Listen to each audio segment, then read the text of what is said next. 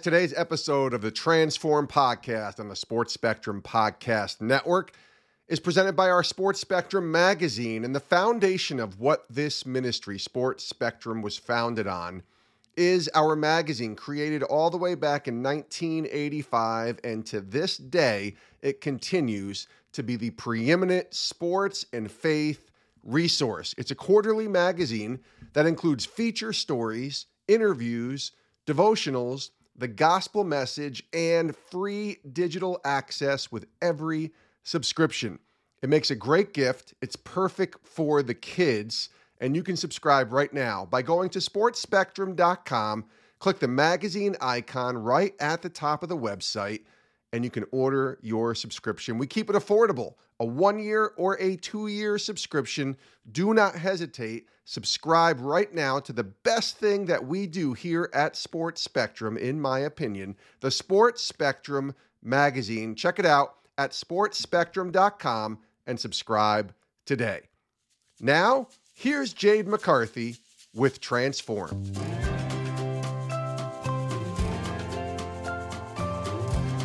Hey friends, welcome into the Transform Podcast. I'm Jade McCarthy. It's great to have you alongside listening today, and excited to share some time with today's guest. He is a Super Bowl champion. He spent time at Penn State. He now calls Happy Valley home, and he is the chaplain there in State College for the football team. I am talking about none other than Stefan Wisniewski, joining me here on Transformed. How are you? I'm doing great. How about you? I am great. Thank you for making the time and being here. I was saying as we were getting started that we've been in a lot of the same places. Like, I covered the Eagles when Andy Reid was the head coach there. And of course, you got to know him, you know, in Kansas City, played for the Eagles as well. And my husband is an alum of Penn State, where, of course, you played college ball as well. So it's fun to see how God can connect us with people who have traveled and some of the same areas that we have been in. Yeah. Philly's an awesome town, and so State College, and it's cool to share that bond. Yeah. When you think about transformation, because this is something that you have undergone in life and are still sort of along that process right now, what comes to mind for you? Well, when I think about Christ transforming me, I think it's the process of, you know, him getting rid of the old me, which is, you know, the flesh, the sin nature, the self, and kind of creating in me a new nature. And that new nature is the nature of God, of the Holy Spirit. So they're marked by very different characteristics. The flesh is prone toward selfishness, toward sin, toward anger, jealousy, lust, pride, all kind of bad things. And the spirit, of course, is marked by love, joy, peace, patience, kindness, gentleness, and all kind of other great godly qualities. So that process is ultimately it's the work of God, but I got some work to do too, right?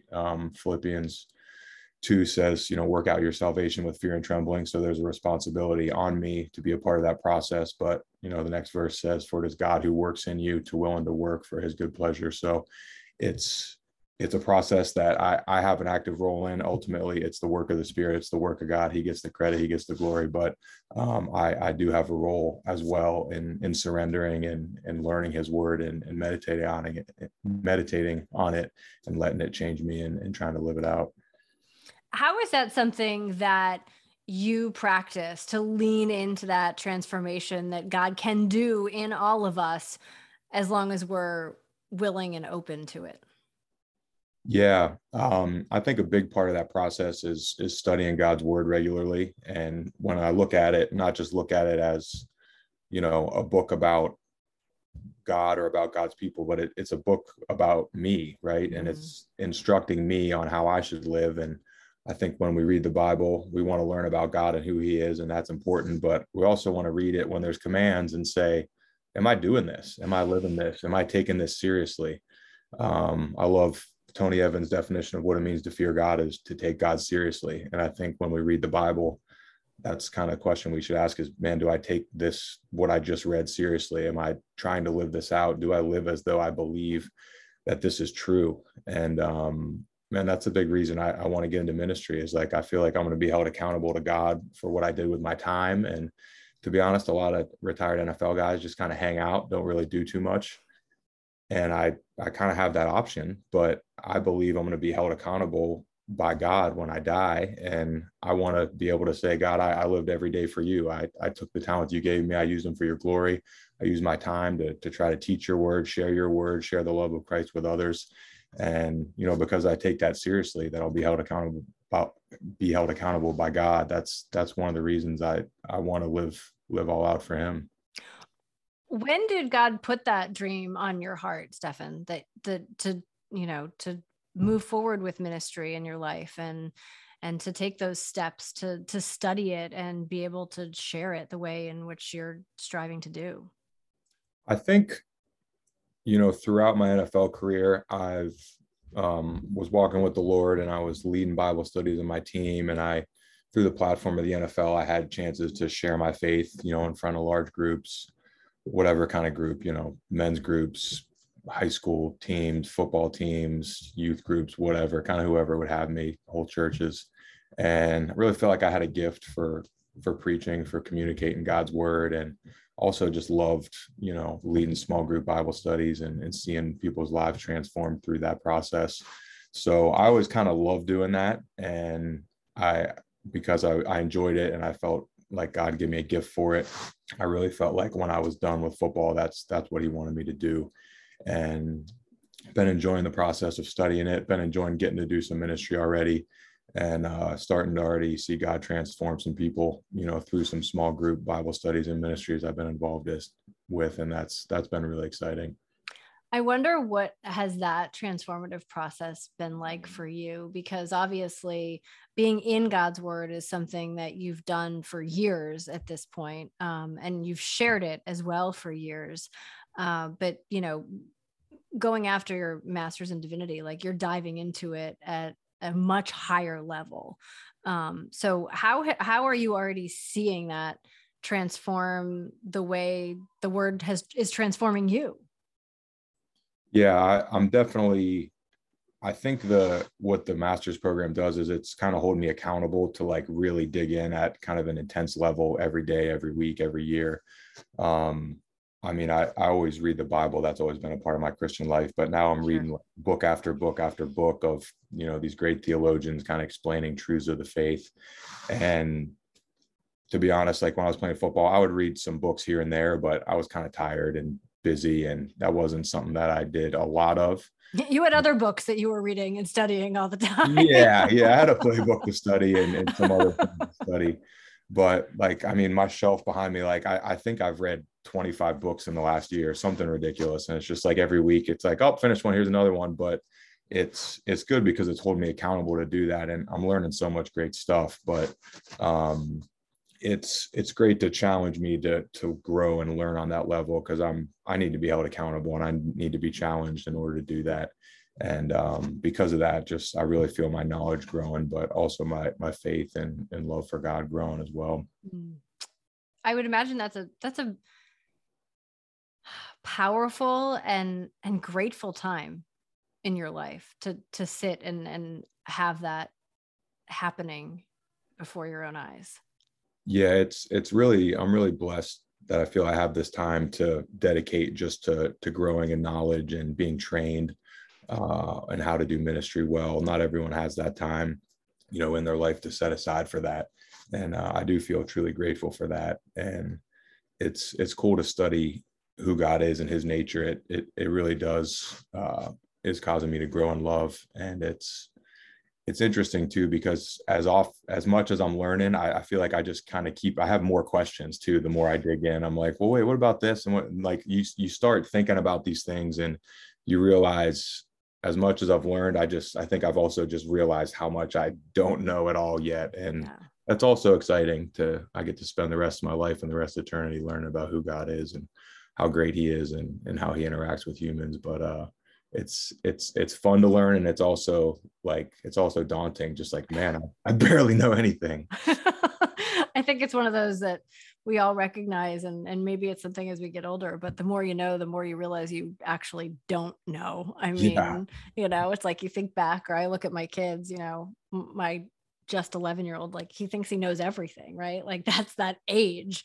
And, you know, a couple decades go by and I'm sure he'll be sitting there going, oh man, like there's a lot that I don't know. So it is funny how like you dive in and it kind of, it can go full circle like that. Stefan Wisniewski here with us on the Transformed Podcast today. Let's talk a little bit about some of the work that you do, because you mentioned, obviously, you led a lot of Bible studies during your time in the NFL, and now you're chaplain for Penn State. What does that work mean to you? Well, I think ultimately my job description, what I'm trying to make my job is to make disciples. You know, that was Jesus's call in the Great Commission in Matthew 28, go make disciples of all nations, teaching them to obey everything I've commanded. And I really believe that happens best in small group Bible studies where there's, you know, accountability and there's interaction. Obviously, I believe in preaching the word to a large group, and Jesus did that as well, preached to the masses, but he really invested his time in the 12 disciples and really poured into them. And they're the 12 that really went out and changed the world by his Spirit. So I do really believe in small group Bible studies where the word is central, prayer is central, kind of vulnerability and honesty about what's going on in our lives and what our walk with Jesus looks like. And ultimately, that's my goal, is get as many people as I can involved in a small group, really digging into studying the word, really praying, really interacting with each other.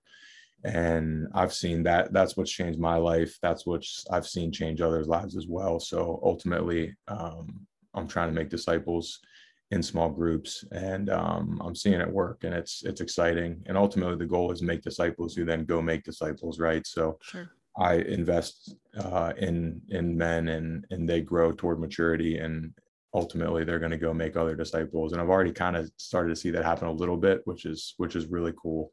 To be used by God in that way.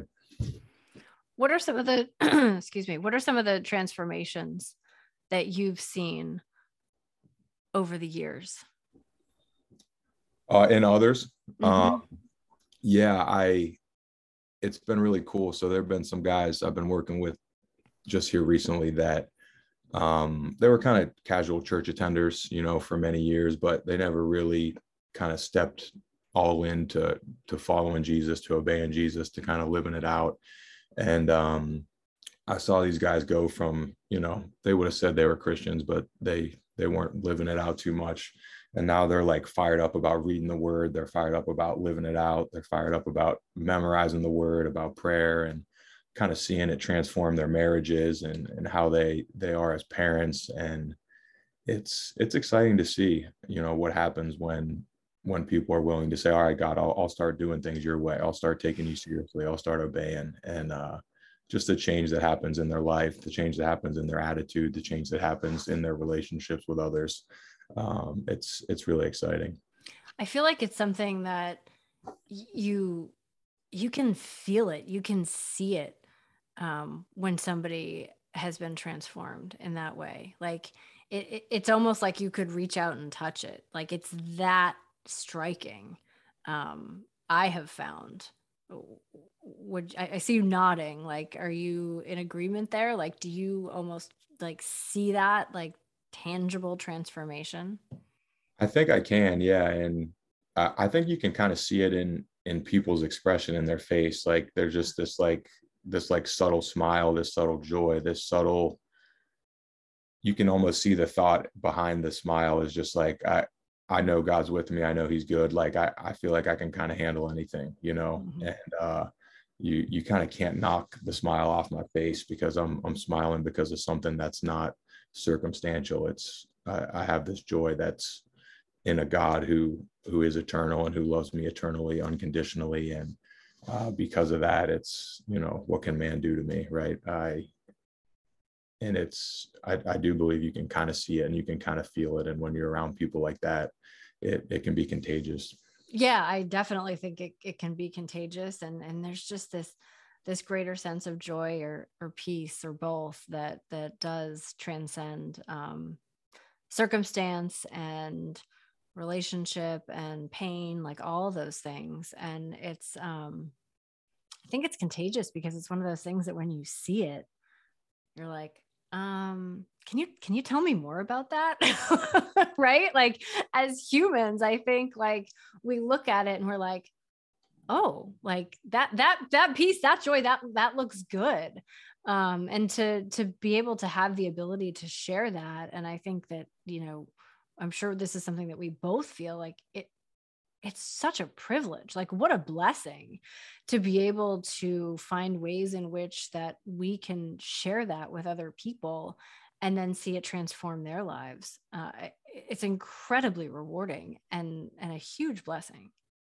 Yeah, absolutely. And when people ask me why I want to get into ministry, the short answer is basically like, well, Jesus changed my life. He's the best part of my life. And he gives me so much joy. I want to share that with other people. I want to see other people living out and experiencing joy in a relationship with Christ as I have. And it's kind of as simple as that. And it can be hard sometimes to try to get that onto someone else, but you know, the process is, hey, pray for them, ask for the Spirit to work on them and slowly show them, hey, this is how you have a relationship with Jesus. This is how you walk with Jesus. This is how you grow in faith and joy and peace and all those things. And it's a process, but man, when God gets a hold of someone and you begin to see that transformation, it is really exciting to see. Yeah. And I think, you know, to sort of end where we began, we know that when that happens, it's God doing the work. Like we're helping lead them there, but it's God who is doing the work in their heart, because, you know, that's where it all stems from and that's where it comes from. What is it like for you with the young guys at Penn State, you know, to sort of start those conversations, to plant the seeds, if you will? Yeah, it's a cool, I love working with college kids. It's just a cool phase of life. They're kind of deciding who they want to be, you know, as adults. For the first time, they're out of their parents' house and they're deciding, you know, what do I believe? What am I going to live for? What's my purpose? You know, what am I doing here? And just to be around them, building relationships and be able to kind of speak truth into some of those conversations, some of those things they're thinking about it's an awesome opportunity. And, you know, I'm doing men's ministry kind of with grown men, and I'm doing, you know, college ministry with the football guys. And I like starting in college because they got so much life ahead of them. And, you know, I got a book on my shelf. I don't even think I read it yet, but it says it's easier to build boys than men to men.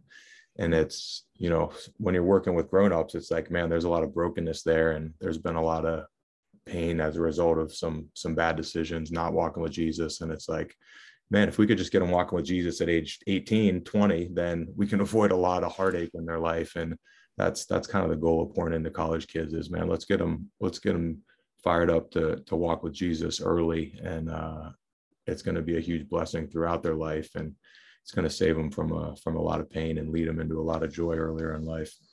Yeah. I think that's a wonderful way to look at it. And when you can, it's great to reach people whenever we can reach people. But there's definitely something to be said for being able to reach people when they're younger. And what you can help them with along the way. And change really the course of their life. I mean, that's what we're talking about here. I mean, being a follower of Jesus changes the course of your life when you're really willing to say, this is for you. And yes, I'm going to do it with you, but it's really whatever you want to do through me. Absolutely. Yeah. That's a good way to say it. Well, we appreciate all the work that you do. And I'm glad that you've been able to find time to study the good book as opposed to the playbook. I know you did both for many years. Do you miss it at all? Do you miss studying those playbooks, or were you good? Studying the playbook, no. I tell people I miss like 10% of playing in the NFL, 90% the practice, studying the playbook, lifting weights, cardio, all of the pain, like you can have all that. I'm good. Game day, you know, the adrenaline, the intensity of that obviously is awesome. And just getting to hang with your teammates, you know, is really cool. But most of it, I don't miss at all. Well, you're sharing great parts of it, and it has given you a tremendous platform in which to share the meaningful stuff that lasts an eternity. So we thank you for that good work. Great to have you here with us on Transformed. Yeah, thanks for having me. Blessings to you and the family. Thanks. We'll talk about transformations. There's several of them ongoing for the Wisniewski family, as Stefan and his wife are also expecting their first child this fall. So lots of exciting times in his house and for their family, and certainly our blessings towards all of them through that. Fun to chat with Stefan here and hear about all the work that he's doing and the way that he really is just living for the Lord. And obviously he mentioned a number of verses, and you can tell that he keeps them so close to his heart with the way that he just rattles them off. And I've heard that before, in his conversations with Jason Romano. And I just think that he's one of those people that you can see it in him, and then you hear it as well with the way that he speaks. One of the other verses that came to mind for me as we were having that conversation is from Joshua 1:8, where it says, "Keep this book of law always on your lips, meditate on it day and night, so that you may be careful to do everything written in it. Then you will be prosperous and successful." And that just struck me so much, because I feel like that's how he lives. Like, he really strives to keep this book of law on his lips, and really to keep the word of God with him at all times. And not only with him, but now in his work and ministry and the work that he's doing, he's looking to share it, and he's looking to encourage others with it at an even larger level than he has already done over the years. And I think that that's something that God has put on his heart, and you can just see that he's listening to, and he's following what God has called upon him. As always, so grateful to have you here listening to Transformed, and we hope that these stories touch your hearts and encourage you. And you can find so much great stuff on our website as well, sportspectrum.com. And I encourage you to subscribe to the magazine, because you can read it cover to cover, and I promise you will find encouragement on every page. And it's for every age as well. My son, my 11-year-old who I mentioned, he reads it. And the grandparents read it as well. So it really can reach everyone. So I would encourage you to grab a subscription to the magazine. Thanks so much for being with us here on Transformed. Until next time, live with love and intention. I'm Jane McCarthy.